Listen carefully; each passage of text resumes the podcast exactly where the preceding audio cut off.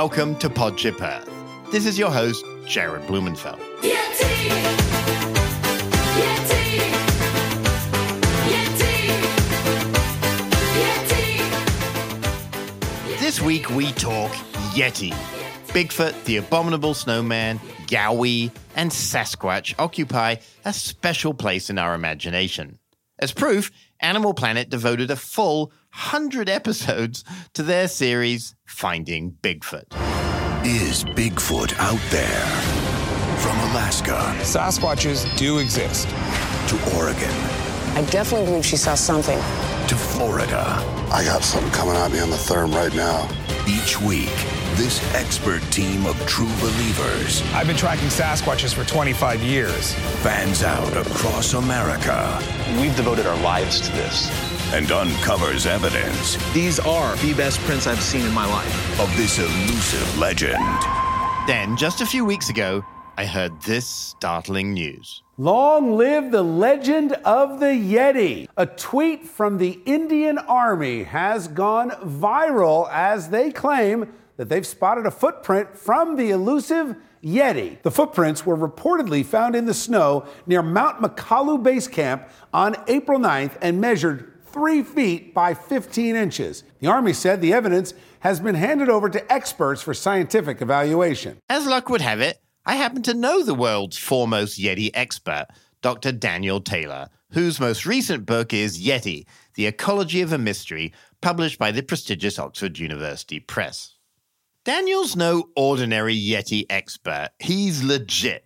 Daniel's been knighted by the King of Nepal, decorated with the Order of the Golden Ark by the Prince of the Netherlands, and awarded the first honorary professorship of quantitative ecology from the Chinese Academy of Sciences.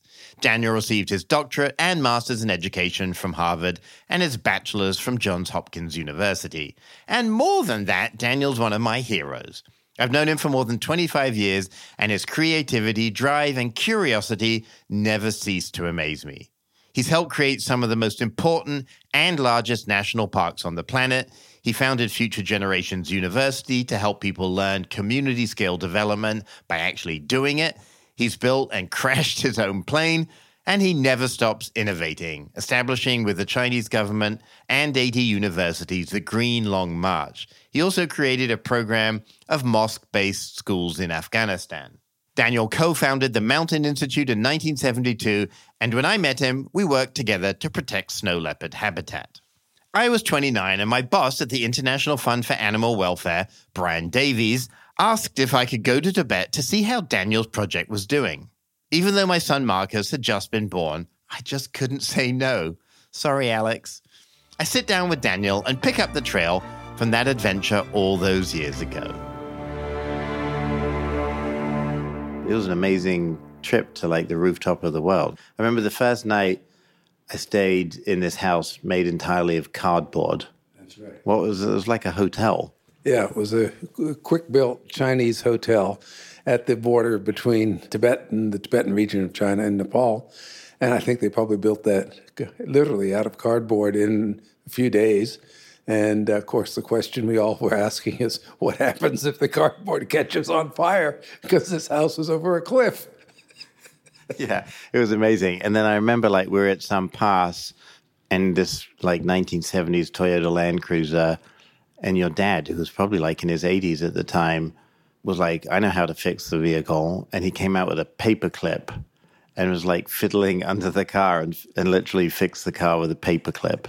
Well, uh, we all had to do that growing up as a boy in India because we had Jeeps and there were no Jeeps in India. Um, and so we had to make our own parts. So you spent some of your childhood in India. Your grandparents were medical missionaries. Right. They went to India before the First World War and uh, provided primary health care in those days, there weren't any cars, so that they uh, w- went every week to a new village in the jungle because India at that time had one fifth the population it does now. There was a lot of jungle. I then went to India in 1947, uh, just before Indian independence, and began tramping around in the jungle.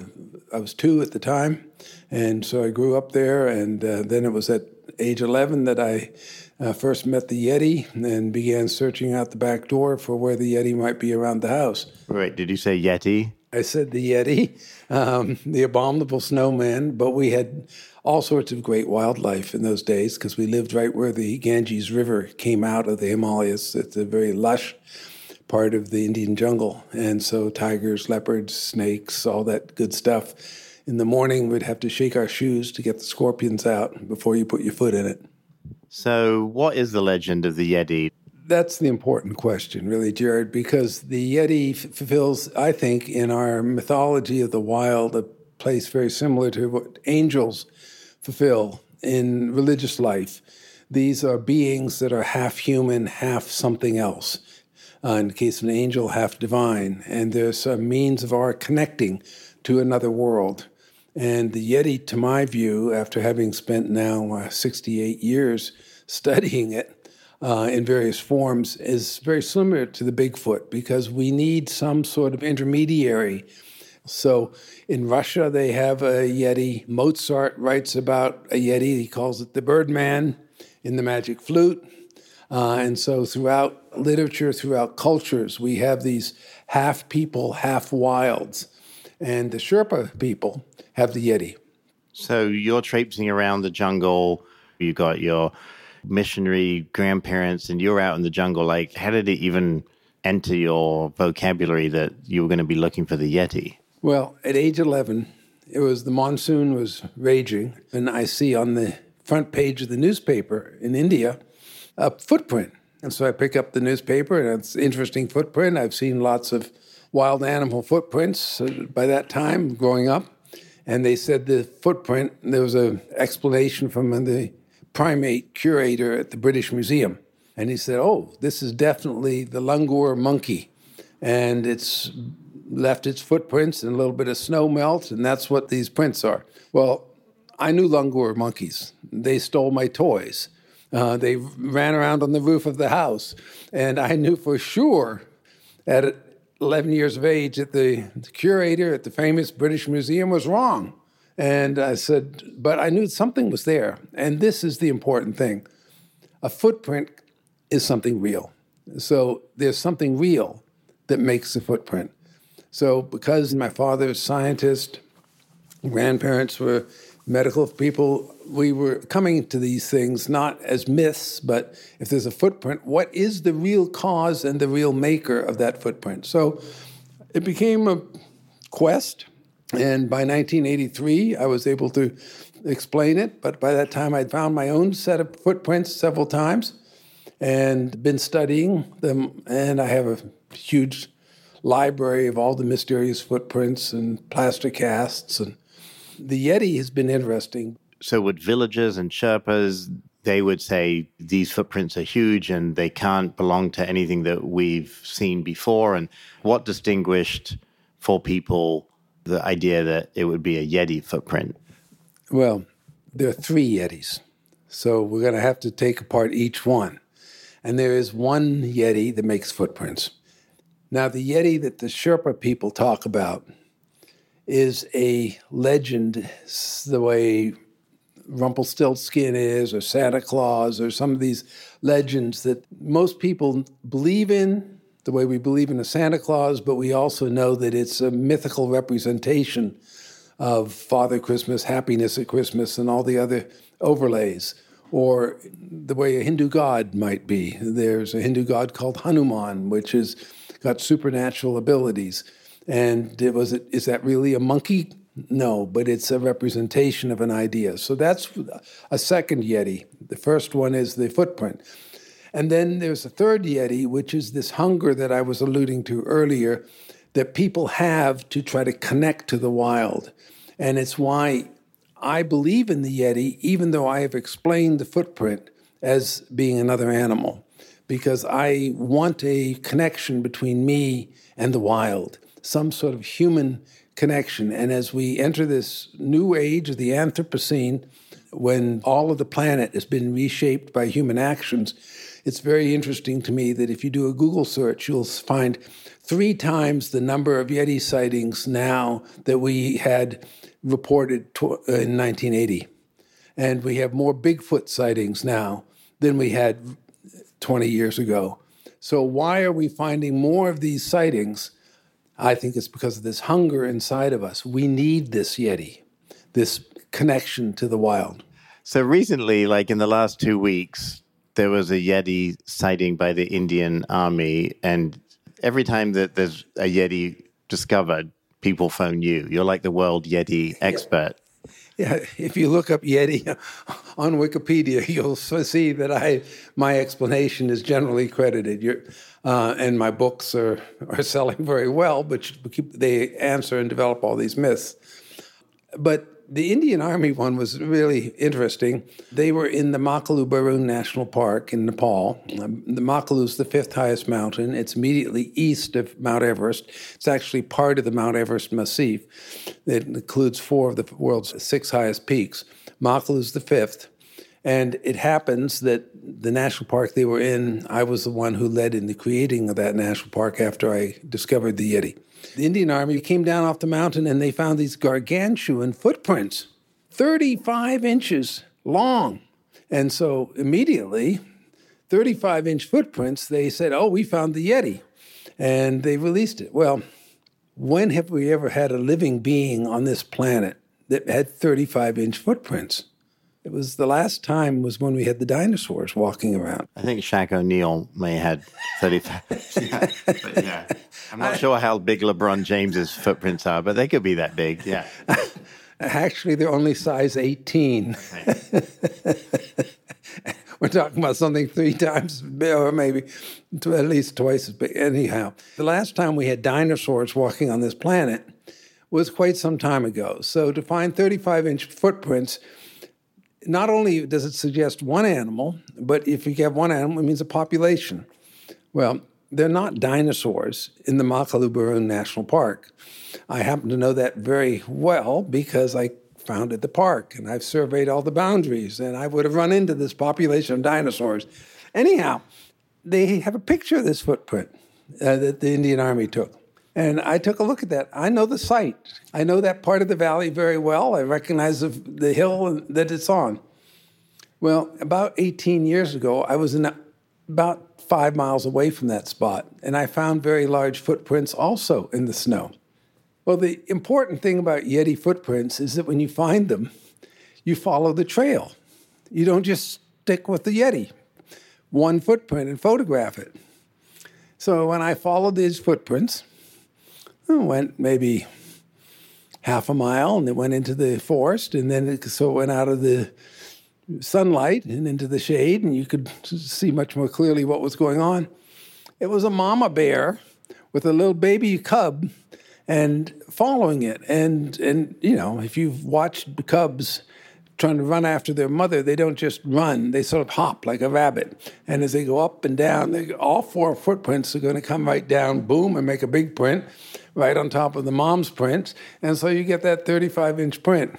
And a bunch of Indian papers and radio shows were calling me up. And the problem is, I'm, I'm sort of challenging the veracity of the Indian Army. And um, that's not a good thing to do. So, what's the weirdest call you've ever received about Yeti confirmation? I got a call from the uh, Guardian newspaper and said that Stormy Daniels just had released her new book, or it was about to come out, and they had an advance copy, and uh, there was some references in there to the Yeti and President Trump. And they asked whether I would comment. And then I said, if we're going to do this interview, you're going to introduce me as a scientist, and that I have published from a reputable press, Oxford University Press, which is a peer reviewed press. And I am certainly not going to comment on President Trump unless I'm so introduced, because I can sense that this interview is going to go perhaps in a strange place. Well, if you read this passage out of Stormy Daniels' account, she describes watching Donald Trump getting undressed and about to get into bed with her. And his, says his pubes are like Yeti fur. Now, would Dr. Taylor, would you please tell us what Yeti fur is like? So let's be very clear that I'm talking about Yeti here. And I said, in this instance, there are going to be three types of Yeti here. There is one Yeti hair of the animal that makes the mysterious footprints. Okay? There is another, which is the Yeti hair of fake Yeti pelts that we've explained to be other animals. And then there's a third Yeti here, which is the stuffed animal that Walt Disney sells. But the real animal's Yeti is a black bear. And so that is a bristly hair. But uh, we're talking about bears now. We're not talking about human beings or the president. I know nothing about that. How did you discover that the Yeti was, in fact, a black bear? And then how did that evolve into you creating some of the world's largest natural parks? Well, Jared, as you know, you've been there, you've seen the parks, and they're really some of the most magnificent places on earth. I kept searching for this animal because there was definitely going to be an animal. Um, so I knew that there was some explanation there. And the explanation that it was a bear had been first advanced in a serious scientific way in the 1930s by a British mountaineer by the name of Evans.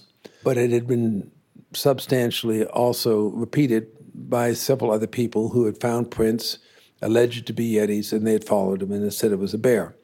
But the big question is was the famous footprint from 1951 that was taken by Eric Shipton, what was that? Because it did not appear as though that was a bear. It appears very hominoid like. And so there remained this mystery. Here's a clip from National Geographic's Yeti special on those first footprints. It was late in the afternoon on November the 8th, 1951, and Shipton and the expedition's doctor, Michael Ward, were working on a glacier a couple of miles from here. And then suddenly they came across a set of huge footprints that went away from them down the glacier, and it left them completely mystified. Were all footprints bears, or was there something else out there? And there, it's very conceivable. There are vast valleys, unsettled, especially in the 1950s, and only until the 1970s did really most of the Himalayas start to get settled. So it happened that when I was in school, in graduate school, I got to know the then Crown Prince of Nepal. And he also was very interested in this question. Yeti is actually a Sherpa word that the mountaineers, especially British mountaineers, brought back, especially after 1951. There were a variety of names used before that, like Metokangmi, when the first British accounts came back in 1921. Anyway, when the British started using the word Yeti in England and around then the rest of the world in English, Yeti then has entered the Nepali language but it is actually a Sherpa word that went to England. So in 1983, though, at the advice of the then king of Nepal, he said, well, if it's any place in Nepal, it's going to be in the Barun Valley. So I went into the Barun and I described it in my book, Yeti, The Ecology of a Mystery. And you, you brought your two year old son, Jesse? Yeah, I took my two year old son and my wife. Because is that what is that would that be safe to do? Well, I think it's as safe as driving on 101 here in California with all the crazy drivers you have. Yeah, there's some uncertainties, but um, I grew up in the jungle, and uh, so I feel pretty comfortable with that. And it's also a good way to raise your kids. You know, they start to learn about the wild. So anyhow, we lived in the jungle for a couple weeks, and uh, one day I found a bunch of Yeti footprints in the snow, and I got pretty excited and followed them. And they were pretty dramatic, and they were sort of human-like, like the Shipton prints. And so I came back with photographs, and I asked one of the village hunters, and he said, "Oh." That's a tree bear. Rukbalu is the Nepali name for it. And I said, Well, what's a rukbalu? A balu is the word for bear. He said, Well, we have two types of bears here. We have rukbalus and buibalus. In other words, tree bears and ground bears. And I said, well, huh, huh? I mean, you know, there's only one bear here in this jungle. We all know it's the Himalayan black bear. He says, no, we have two bears. And this is a very, very talented hunter. And so I then got fascinated. I said, well, maybe there's a new species of bear. And that explains these mysterious footprints. And so I bought some skulls because they had skulls in the village. And uh, then I got a permit to bring them back and check them out at the Smithsonian Institution. And they were Himalayan Asiatic black bear, what we call now Ursus arctos uh, tibetanus. And that took me several years. And that was a lot of fun. And there's a lot of adventures in skulls, finding skulls, losing skulls, and uh, slides, and all that sort of stuff. But it quickly became clear to me that I had a choice to make. At the suggestion of His Majesty and other friends, um, they said, well, the important thing is the, is the habitat. Well, I didn't have any money. I'm not the World Wildlife Fund. So, how do you create a national park if you don't have any money? So, we came up with an idea, which is where you got involved, Jared, which was to have the people manage the park rather than hiring wardens, which is the Yellowstone model. And so around Mount Everest, we created on first on the Nepal side the Makalu Barun National Park, just east of Everest, and then we went into Tibet, which at that time had no national parks and no protected areas. And we created a very large park on the Chinese Tibetan side. Tibet is a province of China, and that was very successful. And at that time, the governor of Tibet was Hu Jintao, who later became president of China. And he got very interested in this idea. Later on, as president of China, really started to push the environmental agenda. But um, my friendship with him began early on, and we then ran a lot of environmental programs in China, such as the Green Long March, which we did with 80 Chinese universities and 10,000 students, and it became the largest youth environmental movement in China for five years. But we also started creating nature, national parks and nature preserves. And ultimately, I directly was involved in seven in Tibet, and one of those was four great rivers that you were involved with, Jared, and that's the headwaters of the Yangtze, the Mekong, the Salween, and the Brahmaputra rivers. The Brahmaputra Gorge is four times deeper than the Grand Canyon in this country, and that park's the size of Washington State, 40 million acres. At that time, habitat protection wasn't really in vogue, so it was kind of a, a big deal for him to work with you on this concept. Well, first of all, this is a, the king of Nepal was a remarkably insightful person about the environment. King Birendra, he was later assassinated by his son, uh, the crown prince, and killed seven members of the royal family in a massacre in 2001. But this was in 1983, 80 to 85, and the national park movement was just starting worldwide at that time. But everybody was following the, basically the Yellowstone model, which is you create a perimeter, you have to protect it, it takes a lot of money, and the most important thing is to keep people out. And our idea was oh, no, the most important thing is to involve people. Tell us a little bit about just what you discovered when you looked at the park ranger model, where they came from, how they were paid, just those kind of issues. Well, you look at the American park rangers, and their uniform makes it pretty clear they were the U.S. cavalry. And the U.S. cavalry in the late 19th century didn't have any work to do. They had already shot out the Native Americans and uh, dominated the West, and so they had employment problems. So when our national parks were created, the cavalry became essentially the National Park Service. Basically, they took the model the, the military force that we had in the West and they gave it a new job, which was managing the perimeter. But then the problem becomes okay, we don't have the Native Americans anymore. We've locked them up in their own parks and we call them reservations. And we've created these other parks. But then the, there's a confrontation with the ranchers and the farmers who are outside the parks. And so there it becomes the tradition in this country and in many, and certainly in Africa uh, and other parts of the world, where the parks come into conflict with the communities. And so you have, in the middle of the night, you have people invading the parks, killing the animals. With this crisis in Africa right now with rhinos and elephants. So the idea that people are the stewards and people are vested in taking care of it. Let's, let's come back to the Chinese situation. When we started in Tibet, there was zero protection. Today, there's 54% of the Tibetan region is protected. And what we did was we took an idea which was new in the 80s, which had been talked about in the literature called biosphere reserves, and we did the first biosphere reserves in Asia. Now, Biosphere Reserve has a strict conservation area, which is like our national park. Then it has a buffer zone where it can be used, and then it has a multiple use zone, which is more like our national forest model in the United States. Well, we took that and we created six zones in a biosphere reserve, not three. And they include farms, they include cities, they even include mining, And in each of those areas, there is a conservation management plan so that it supports the larger landscape.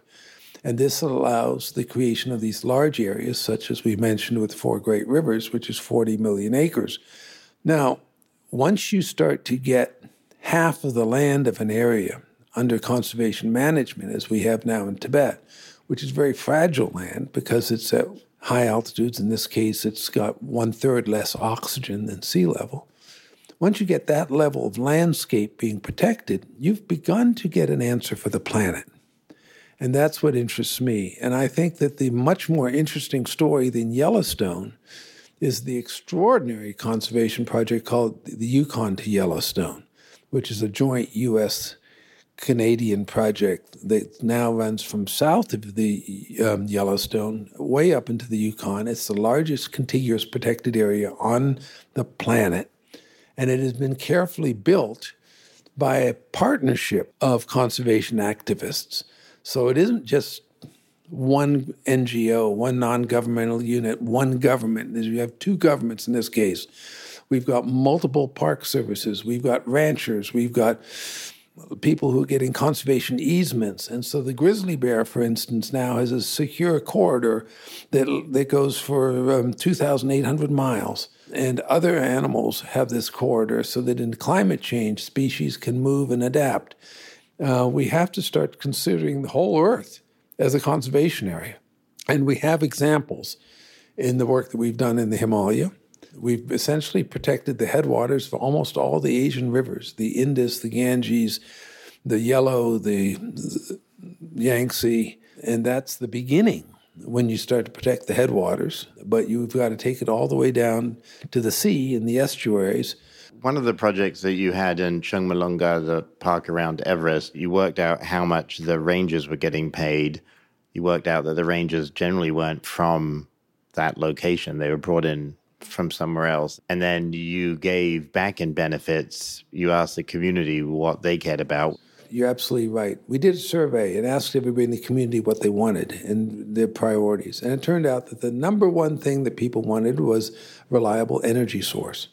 It's high altitude. The number two thing they wanted was roads because it was isolated. Tibet was at that time, you know, you had to ride a donkey. And the third thing that they wanted was health care.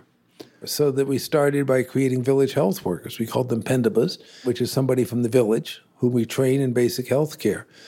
And then that person gets involved in the village supports them then by having some sheep or something that the village is managing for that person, and the person then can work, the Pendaba can work full time in providing village health services. And once the health starts to get under control, then we train them in reforestation. And at that time, trees weren't growing at 13 and 14,000 feet, but we developed some techniques whereby trees could grow. So every community had some trees growing around it. They were growing the trees because they went up there and cut the leaves off to feed their animals in the wintertime.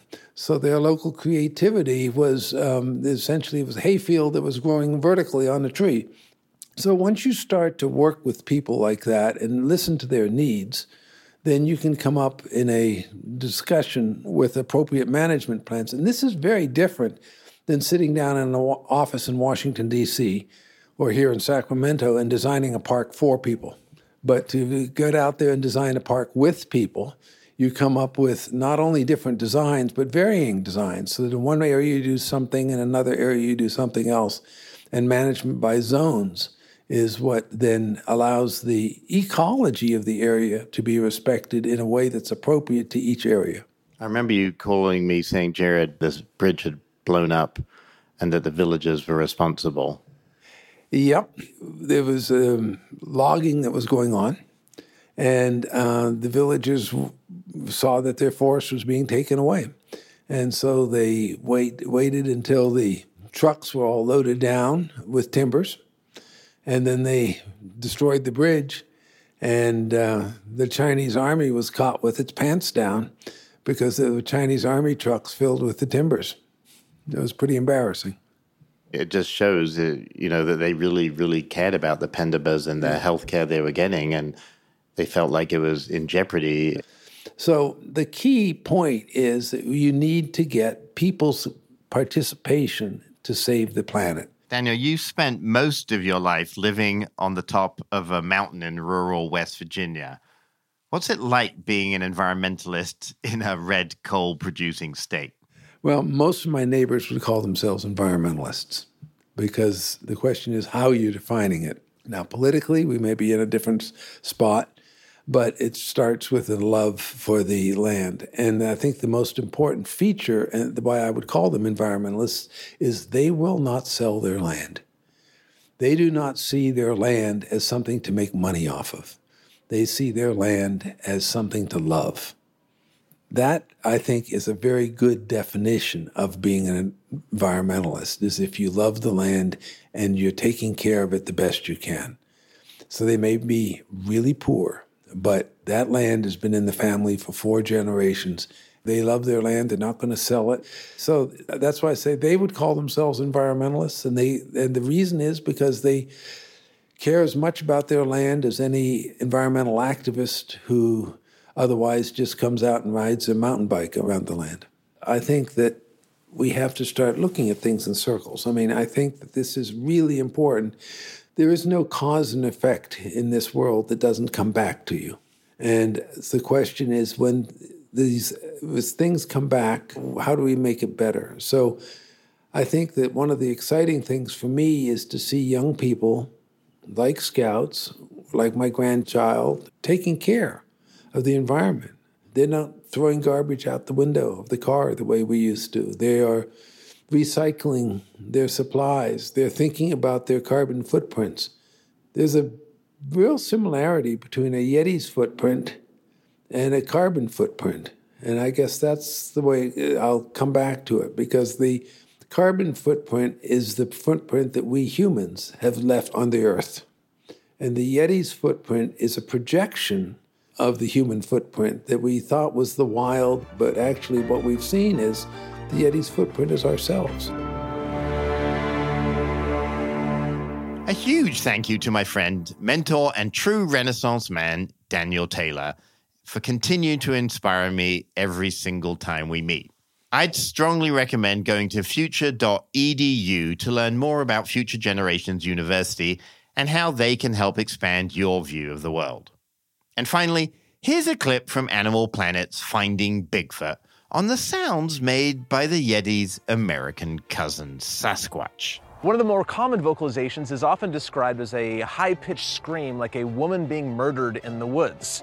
Um, sometimes they're long and drawn out, sometimes they're short, like this. If you take away one thing from this week's episode, it's that if you're in the woods and hear a noise like the one we just heard, it's very likely someone is getting murdered. So please don't call Dr. Daniel Taylor. Instead, dial 911. Next week, we talk with French environmentalists about yellow jackets, Macron, and fromage. Thank you so much for being part of the Podship Earth journey from the entire Podship Earth crew, sound engineer Rob Spade, executive producer David Kahn, and from me, Jared Blumenfeld. Remember that myths are often more powerful than reality.